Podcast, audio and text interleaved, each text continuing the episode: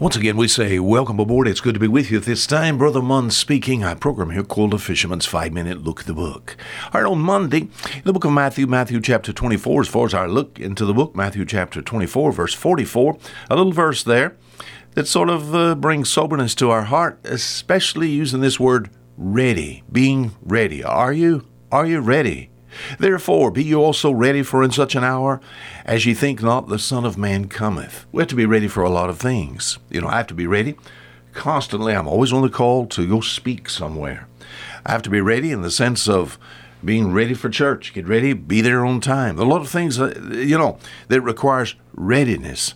But nothing any more than what I find in Matthew chapter 24 concerning the coming of Christ, which really in Matthew 24 speaks of the of the rapture and the revelation. And of course, the, uh, the coming of Christ is in two different parts. But uh, the one thing that is required for both of these comings is readiness. Are you ready? Therefore, be you also ready, for in such an hour as you think not the Son of Man cometh. Yesterday, we talked about how the Lord may find some people. And as far as God's children are concerned, uh, 1 Thessalonians chapter 5, verse 6, it talks about uh, sleep. Let us not sleep as do others. Sleep? Well, Brother Man, I've got to sleep. Well, I know eight hours a day, that's what you're supposed to get. Some people need more, some people need less. But uh, 1 Thessalonians chapter 5 does not refer to a period of rest in a 24 hour period. That's not what he's talking about. Let us not sleep as do others. When I'm physically asleep, I'm not alert. When I'm physically asleep, I'm inactive.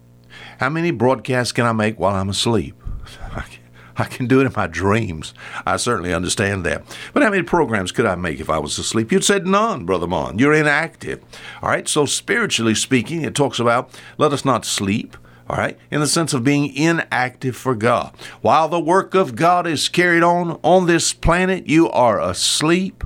Shame on us. It says, Be you also ready Oh, for such an hour as you think not the Son of Man cometh. So I don't want the Lord to catch me asleep.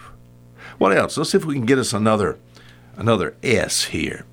Uh, in the book of Philippians, Philippians chapter 4 and verse 6, it says this Be careful for nothing, but in everything by prayer and supplication with thanksgiving let your requests be made known unto God. Now, what is that? Be careful for nothing. Do not be full of care what does it mean to be full of care? What's that W word we're guilty of so many times? I'm full of care. What is that W word? Worry. That's right. That's the care of distrust. You know, most people worry about the future instead of preparing for it. Be you ready, you know. Readiness as far as the coming of Christ. I can't tell you the day and hour. I can't tell you the Lord's going to come back tomorrow. I don't know that. The day and hour, that only the Father knows. Now, I can tell you the times and seasons. I can tell you that there's things that's happening around this world today that shows us that the coming of Christ is very near. And for that being true, instead of worrying about it, why don't you just prepare for it? So I wouldn't want the Lord to catch me. Let's see what word we use. Not asleep, but if I'm full of worry, then I'm just, what, I'm nervous.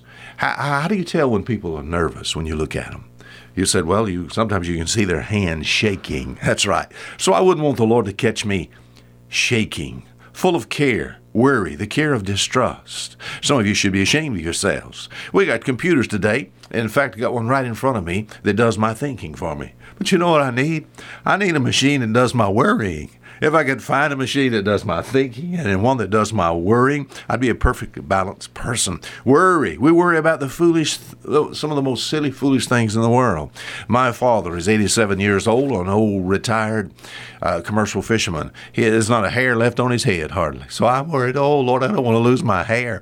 My brother's younger than I. My brother's losing his hair. I worry about, I'm going to lose my hair. I still got, I still got a lot of hair on my head. We worry about the silliest things uh, you know, worry about things we cannot change when what we need is contentment.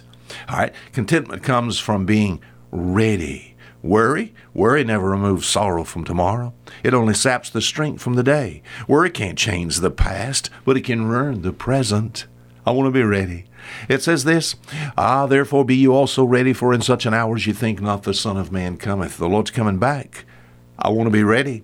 I don't want him to catch me asleep. I don't want him to catch me in a nervous shake.